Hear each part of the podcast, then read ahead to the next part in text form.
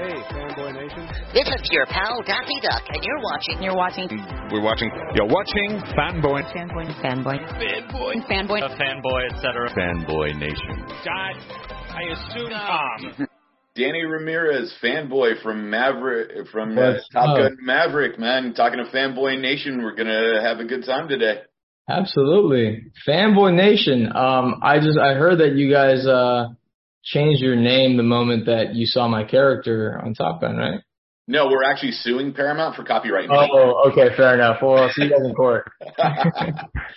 no, man. Listen, from the biggest movie of the year to part of one of the biggest franchises in the last 20 years, you're doing something right here talking about Tales of the Walking Dead. Yeah, it feels like I'm getting lucky. Yeah. So I'm just gonna roll with it as much as I can. Hey, take it and run, man. You know, Yeah. you get to play Eric on the new series, so fill us in on that.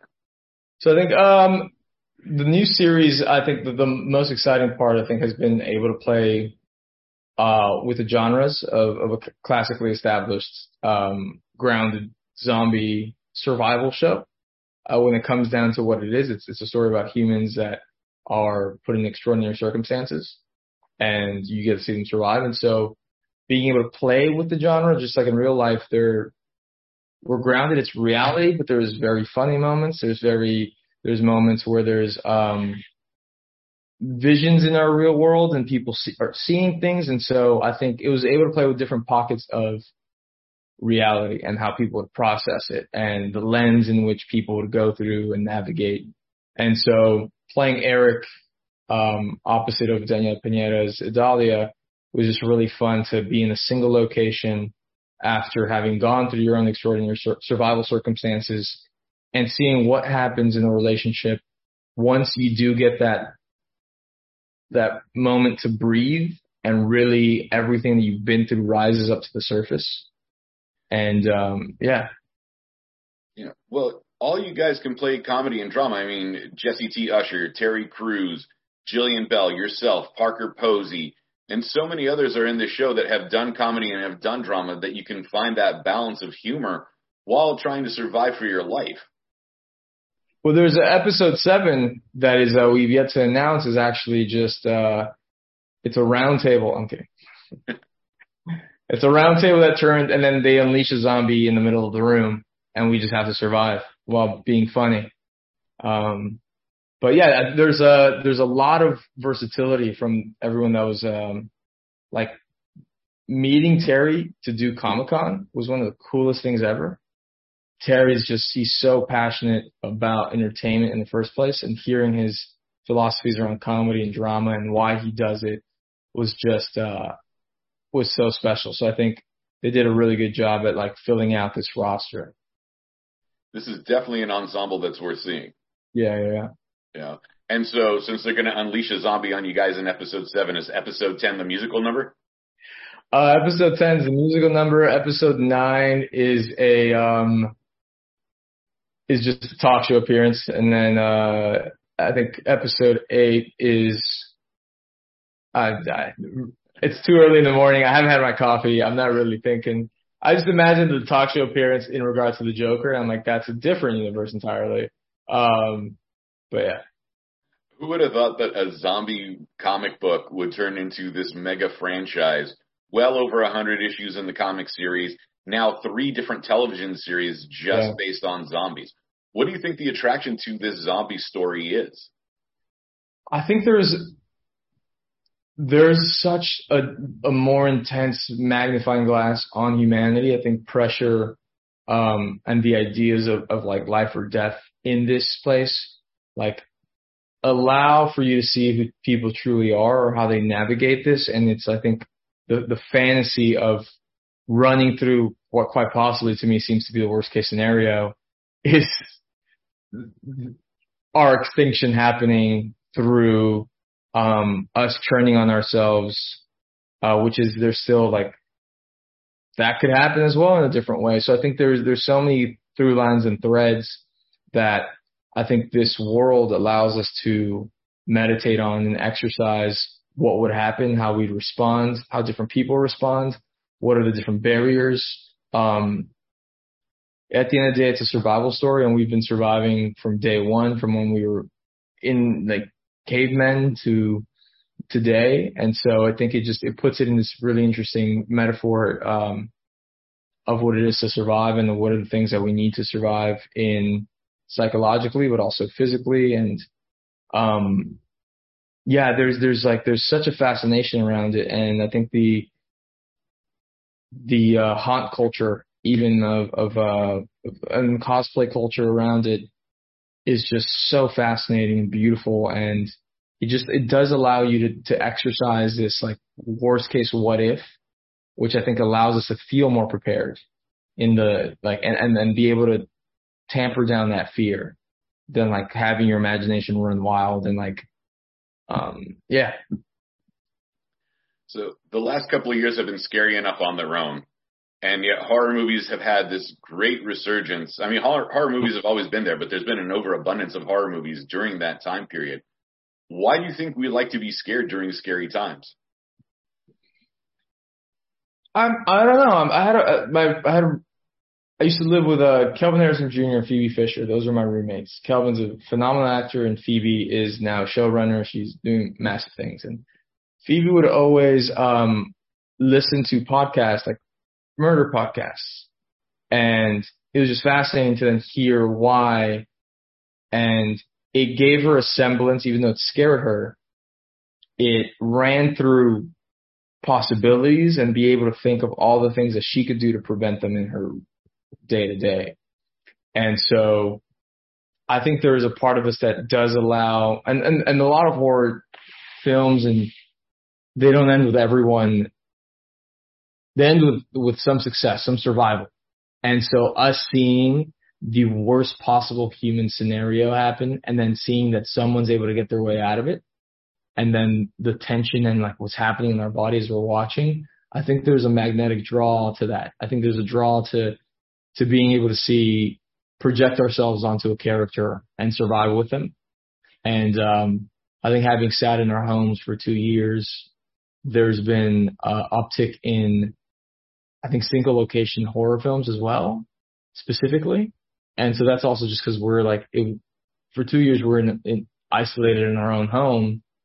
Like, what's the worst case scenario on that? Like, and so um, just playing with that idea. I don't know. It's it's fascinating that it, there has been an uptick. So then, what scares Danny Ramirez?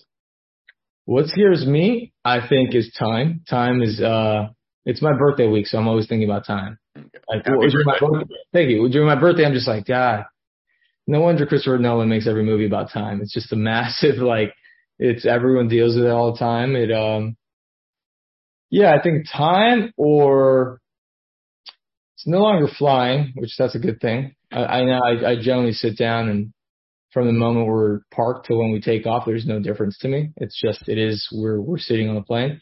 Um, ah, I don't know. I think it's um, time is a scary, scary thing, or like just mundane tragedies. I think that could just happen at any moment. So the weight of the world is on your shoulders because that happens all the time, man.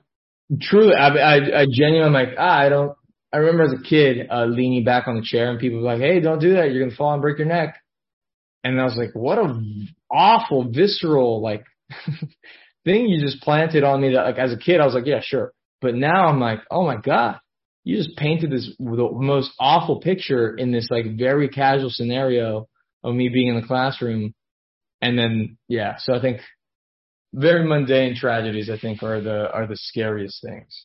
I can only imagine how you react to Rockabye Baby at this point. Yeah, the the nursery, the the lullaby, yeah, what, you know, what, what about it? because Yeah. the baby's in the tree and then the tree branch breaks and the baby falls. Oh wow! I didn't even. I guess I wasn't even listening to the lyrics of it. I was just getting lulled to sleep. So I get it did its job. Yeah, Um. before you even got to the fall, falling out of the tree part. Oh my god! A baby falls out of the tree and rock. Yeah. Jesus. See, Yeah. yeah, people like to scare children too, man. I know. I mean, uh, Ring Around the Rosie podcast was about. Um. Was it the Black Plague? I think it was. I have to go back and double check. Yeah, but it was one about one of those, and I had no idea years later. Yeah, The London Bridge is falling down was about it was in the London Bridge is like it was Wait. war. yeah yeah So, War. yeah yeah yeah. Well, it's interesting times throughout history that we live in. Like you said, surviving from caveman days to today. You know, Yeah. sometimes we let our imagination run wild and scare us even more than what we're seeing on screen. Uh, take us through the filming process uh, of Tales of, of the Walking Dead. Like, where did you guys shoot? Was this also in Atlanta? Since Yeah. you know a lot of things have been uh, shot there. Like, you know, the the process of going through all this. Yeah, well, it was it, we shot in Atlanta in the studio, um, and the the the home that was built was all set. It was inside the the studio, um, the soundstage, and it was just they did such a phenomenal job that it was so easy to tap into like that being the home of of uh, La Doña, and um, it was spooky, it was scary, it was like the amount of religious um paraphernalia paraphernalia is that was that is that how I think iconography. iconography. Yeah, sorry, paraphernalia would not be it. Um, yeah, the the you walk in there and there's a completely different vibe just based on like the visual cues of like what seeing a cross means versus seeing a hundred crosses and just like you know that that space you're walking into is very um is sacred to the person that lives there. And then so the interesting part was playing in that space, knowing how my personal feelings around it are and being raised Catholic and um I'm just like, oh, there's there it's a very powerful set they've built. And then to kind of like go against the home was really interesting and fascinating and um and uh and yeah, I remember like as we crept through in the beginning when we first are walking in, it was really intense because it was like one of the first times seeing the full set and seeing like the images that were up and um yeah. And so that was like that created a real tension on like okay like let's not let's not disturb too much. Um and then also remembering like oh my god they just built this last week. I think that's the impressive part is building it last week to get it done for just one scene. yeah it, it, well there was was for the entire the entire episode is um the whole ho- house was built as a house. And so um they just they did such a good job of making it feel lived in and and actually like I remember seeing the kitchen and being like I've I've been in this kitchen before in a different like home and so they definitely endowed it with a a past life. It sounds like you're having a good time with all of this, but you know, when you're on there and there's that intensity of an episode like like this one, mm-hmm. you know, when they say cut, how do you guys come back down to reality, or do you try to keep that tension for the entire day? Because that's got to be emotionally exhausting. No, there different projects call for different um associations with that I think. And and so within this one specifically there's already so many things that do take you out. Like the moment that they do yell cut um it's really easy to believe once we're we're doing it.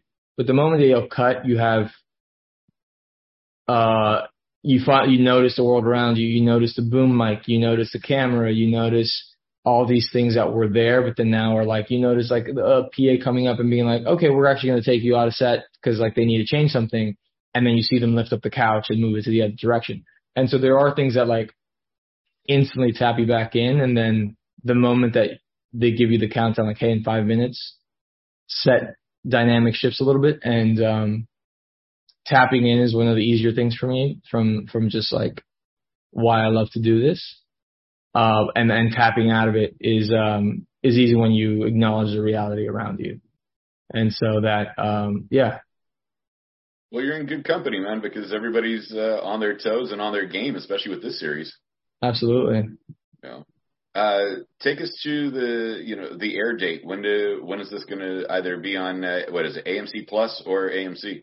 Well, it's just it just came out on AMC Plus um, September 11th or September 10th, I think, this past Sunday, and then it comes out this Sunday, uh, September 18th, um, on it's gonna be broadcast. So it's finally seeing it. I haven't seen it yet. I'm excited to watch it. Um, I want to watch it the old classic way with commercials in between. Um, it's been a minute since I've done that, so uh, I'm pretty sure I'll be able to do that, right? Yeah. Yeah.